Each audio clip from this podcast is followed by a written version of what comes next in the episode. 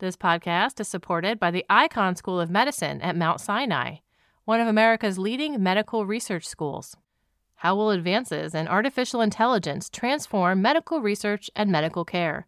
To find out, we invite you to read a special supplement to Science Magazine prepared by Icahn Mount Sinai in partnership with Science. Just visit our website at science.org and search for Frontiers of Medical Research Artificial Intelligence. On May 1st and May 2nd, Icahn Mount Sinai and the New York Academy of Sciences will be convening a major symposium in New York City on the new wave of AI in healthcare. For more information and to register, please visit events.nyas.org slash AI Health.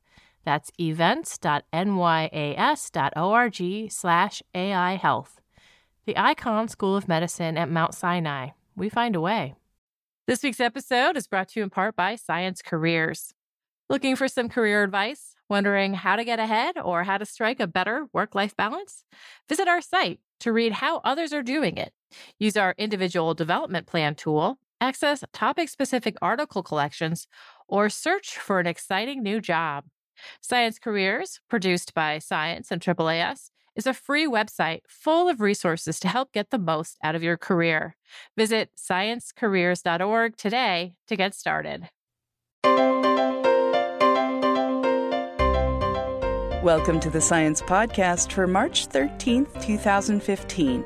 I'm Susanne Bard, filling in for Sarah Crespi.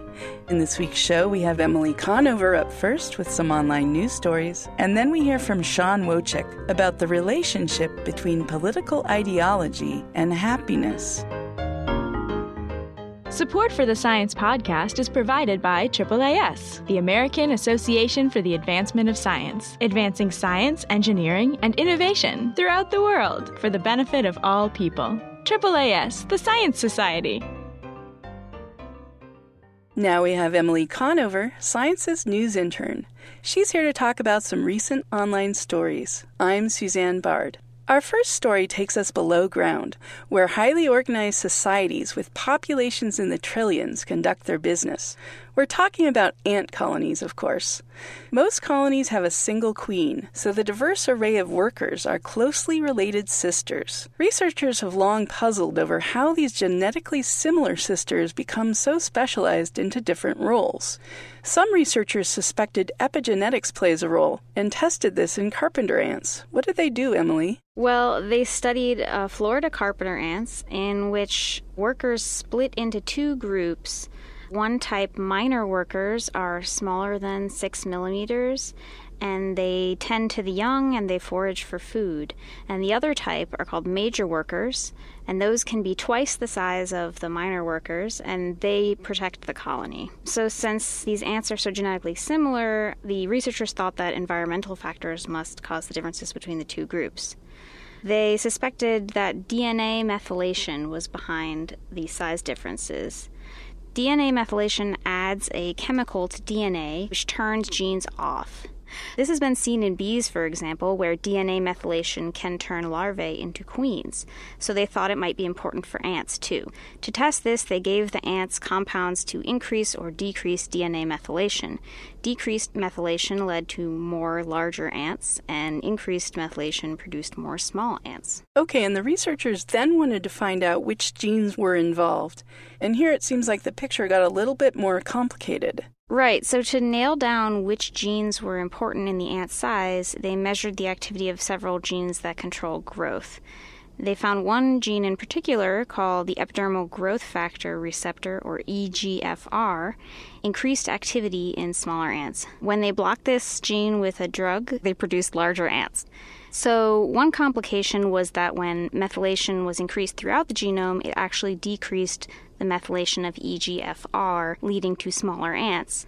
The researchers hypothesize that methylation overall determines the level of activity of genes that control EGFR's methylation. Interesting. And it's one thing to experimentally manipulate the ant's size, but do the researchers actually know if DNA methylation actually changes the worker's behavior, turning some ants into nurturers and others into colony defenders? No, the study didn't test that, but that's the next step in the research. They would like to know if methylation can also explain these differences in behavior that they see. It'll be interesting to see where this research leads.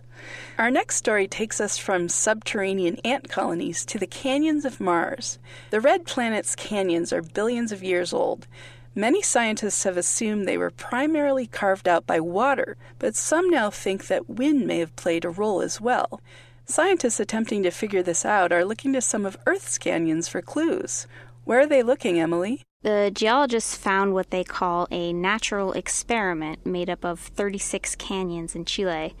Half of the canyons were exposed to strong wind, and half of them were shielded by a mountain, but otherwise the canyons were very similar. Okay, so they compared windswept canyons to sheltered canyons, and what did they find? Well, Susanne, they found that the windy canyons were longer and smoother than the calm canyons, and the windy canyons had grown 10 times faster than the still ones, meaning that the effect of wind was actually more important than water in determining their shape. The windy canyons looked like long gouges in the earth, and the still canyons were stubby and rounded, indicating that the wind had sandblasted the windy canyons until they were smooth and long. Wow, so it sounds like being shielded by a mountain really makes a huge difference. Now, do they have reason to believe that a similar pattern might be found on Mars? Yeah, so there are actually similarities and differences. The area where the canyons are located is very windy and very dry, so it's similar to conditions on Mars. Of course, Mars has very different gravity, atmosphere, and rocks, so it's not clear that the results would translate exactly to Mars. And how does this study question previous assumptions about how Martian canyons were formed, Emily? Right. So, if the wind has been modifying Martian canyons over the billions of years since water last flowed there, they could have been shaped just as much by the wind as by the water. And scientists use these river canyons to make estimates of how much water once flowed on Mars, and they generally assume that water was the dominant force that caused them. If this assumption is wrong, they could be overestimating the amount of water on Mars. In our final story today, scientists have developed an imaging technique that shows the AIDS virus replicating in real time in rhesus macaques. In monkeys, the virus is called simian immunodeficiency virus, or SIV, which is closely related to HIV. This sounds like a real breakthrough, Emily. Yeah, so what the researchers did is they attached a radioactive molecule to an antibody that targets SIV. They then gave this antibody to 12 infected monkeys and used a positron emission tomography scan to detect the location of the antibodies attaching to the virus. So, researchers could then visualize where the virus was located in the body. From previous research, they expected to find it in the gut and lymph nodes, and they did, but they also saw the virus in the monkey's nasal passages, lungs, and male genital tracts. These are parts of the body that haven't been getting as much attention in AIDS research until now, so it might highlight some new areas to focus on. That's really interesting. And then the researchers gave the monkeys antiretroviral drugs? Yes, they gave antiretroviral drugs to three of the monkeys, and then they repeated the scan weeks later they were able to see that there were still some traces of the virus replicating in the monkeys, even though it was indetectable in their blood. So there's some evidence that antiretroviral drugs can't reach certain parts of the body, which might leave places where the virus can hide out. So, this method could allow scientists to pinpoint where this is happening to help develop ways to deliver the drugs to those areas. Okay, so what's in store for the future of this imaging technique, Emily? Well, the technique still needs a little more work to resolve some unanswered questions. So, for instance, do the signals in the scan really match the viral levels in the body? But it promises to be useful in drug research, in vaccine development, and in working towards a cure for HIV. Okay, what else is on the site this week, Emily? Well, Susanne, we've got a story about fossils of seven foot long prehistoric filter feeding sea creatures. Also, a story about wireless deep brain stimulation using heat and magnets. And for Science Insider, our policy blog, we've got a story on the next MacGyver competition searching for a star engineer to remake the 1980s TV show, but this time she's a woman. Also, coverage of the Islamic State's attacks on ancient sites in Iraq. So be sure to check out all these stories on the site. Emily Conover is Science's news intern. I'm Susanne Bard. You can check out the latest news in the policy blog Science Insider at news.sciencemag.org. Next, past studies that have attempted to compare happiness and life satisfaction in conservatives and liberals have depended on self report measures. Sean Wojcik discusses the limitations of such measures and why behavioral indicators can give us a more complete picture of happiness. We were really interested in happiness differences observed between liberals and conservatives. There's a lot of research showing that conservatives report greater happiness and satisfaction with life than liberals do. However, all of this research is based on self-report measures. And happiness is an inherently subjective experience. I mean, how do you know if someone is really happy? The thing is, there's not an established accuracy criterion. So when we ask people how happy they are, there's really no way to know if they're being completely honest or if they might be assessing themselves in a way that's a little bit more flattering than their actual emotional experiences might warrant. So the challenge that we focused on in this research is the reliance on self-report in happiness research. And self-reports are the cornerstone of research on happiness or subjective well-being. But one concern we were particularly interested in is that research investigating self-report based differences in happiness between non-randomized groups could inadvertently capture differences in self-reporting styles rather than actual differences in emotional experience. And why should we even try to quantify happiness, Sean? Happiness is an extremely valuable human experience. Aristotle referred to happiness as a supreme good. It's this ultimate human experience, the desired end to all means. The real reason Aristotle would say that we want anything else, money, material goods, relationships, is because we think they'll make us happy. And so once happiness is attained, all our other desires disappear. But this isn't just ancient Greek philosophy. Happiness is one of the most important human experiences today.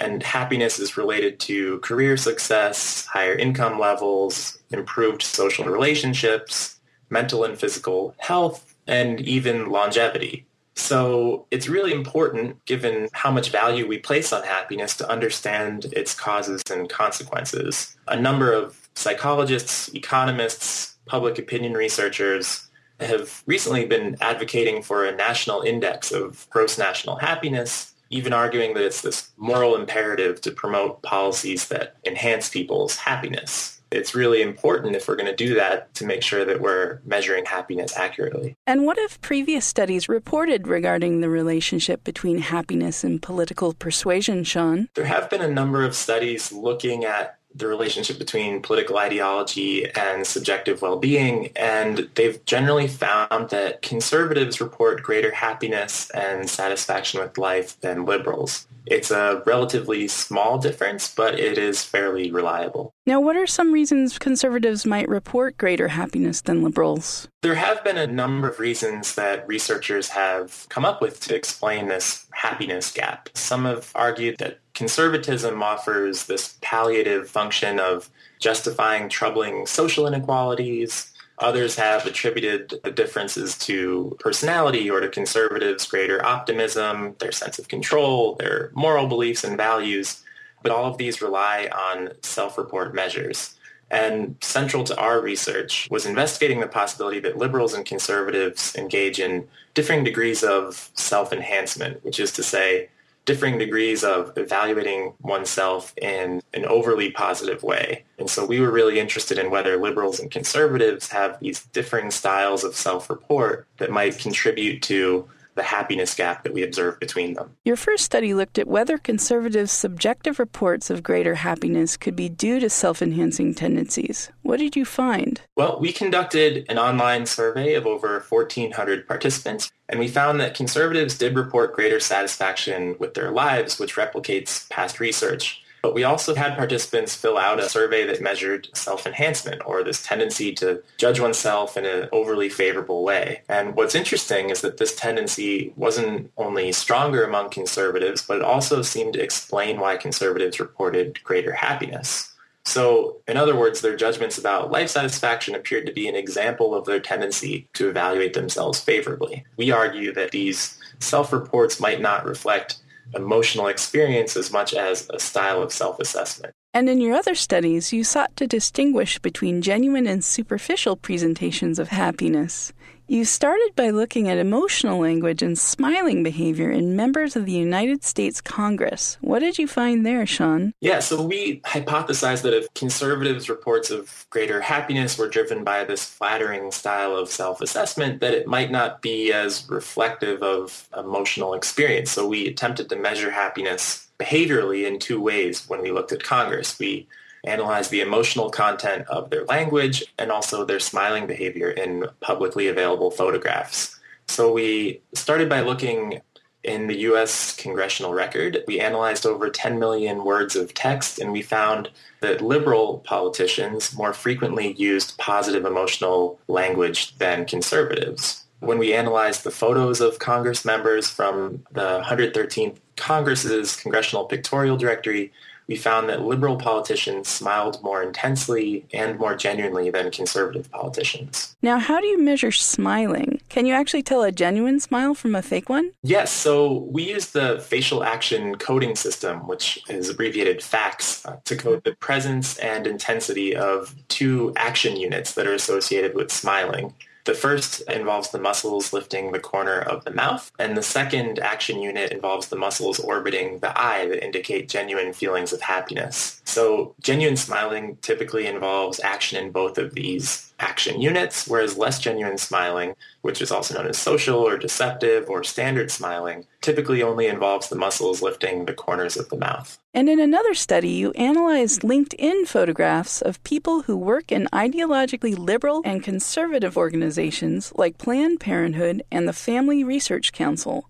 What did you find there? We FACS analyzed over 500 photos of people from these organizations that are associated with ideological values to see if the results that we found among politicians would generalize to the general public. And they did. So people at liberal organizations smiled more intensely overall than people affiliated with conservative organizations. But this was especially true in the muscles orbiting the eyes that indicate genuine expressions of happiness. Interesting. And you also analyzed the emotional content of over 47,000 tweets from both conservative and liberal social media users. What did you glean from the Twitterverse, Sean? We identified approximately 4,000 Twitter users who subscribed to either the Democratic or Republican Party's Twitter feeds. Uh, and we found similar patterns of emotional expression that we found in the text we analyzed from the congressional record.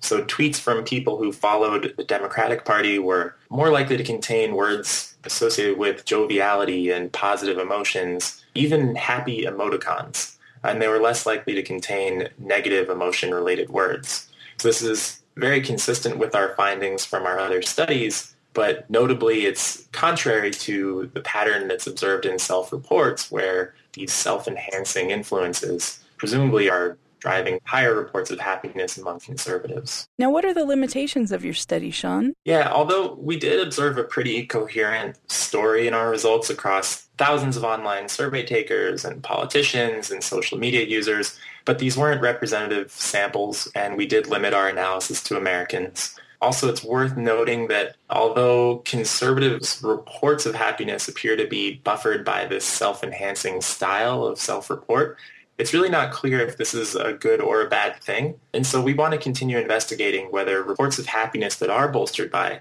this self-enhancement motivation are more or less advantageous than other more so-called genuine reports of positive well-being. Sean, in light of your study, can we really trust what anyone reports about their life satisfaction? Sure. Although we did really emphasize the importance of behavioral measures, I do want to be clear that self-reports are extremely valuable to happiness research. If we want to know how happy a person or a group is, the most obvious thing to do is to ask them. Self-reports are the cornerstone of happiness research with good reason. They predict all kinds of important outcomes in life that are of interest to researchers, policymakers, and the general public, our research shows that it's when you're relying on self-reports alone that can be problematic. And we advocate for using multiple methodologies, including behavioral analysis, to find converging patterns of evidence. I think the risk is especially pronounced when comparing non-randomized groups using self-reports alone because we might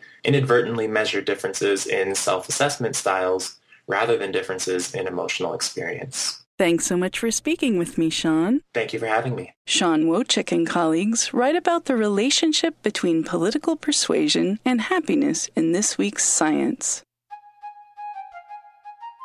And that concludes this edition of the Science Podcast. If you have any comments or suggestions for the show, write to us at sciencepodcast at AAAS.org or tweet to us at Science Magazine. You can subscribe to the show on iTunes, Stitcher, and many other places on the web, or listen to us on the Science site. The show is a production of Science Magazine. Jeffrey Cook composed the music. I'm Susanne Bard. On behalf of Science Magazine and its publisher, AAAS, thanks for joining us. Listen to us to hear about new discoveries in science, but did you know we're a part of the American Association for the Advancement of Science? AAAS is a nonprofit publisher and a science society. When you join AAAS, you help support our mission to advance science for the benefit of all. Become a AAAS member at the silver level or above to receive a year's subscription to science and an exclusive gift. Join today by visiting AAAS.org slash join. That's AAAS.org slash join. This week's episode is brought to you in part by Science Careers. Looking for some career advice? Wondering how to get ahead or how to strike a better work life balance? Visit our site to read how others are doing it. Use our individual development plan tool, access topic specific article collections, or search for an exciting new job. Science Careers, produced by Science and AAAS, is a free website full of resources to help get the most out of your career. Visit sciencecareers.org today to get started.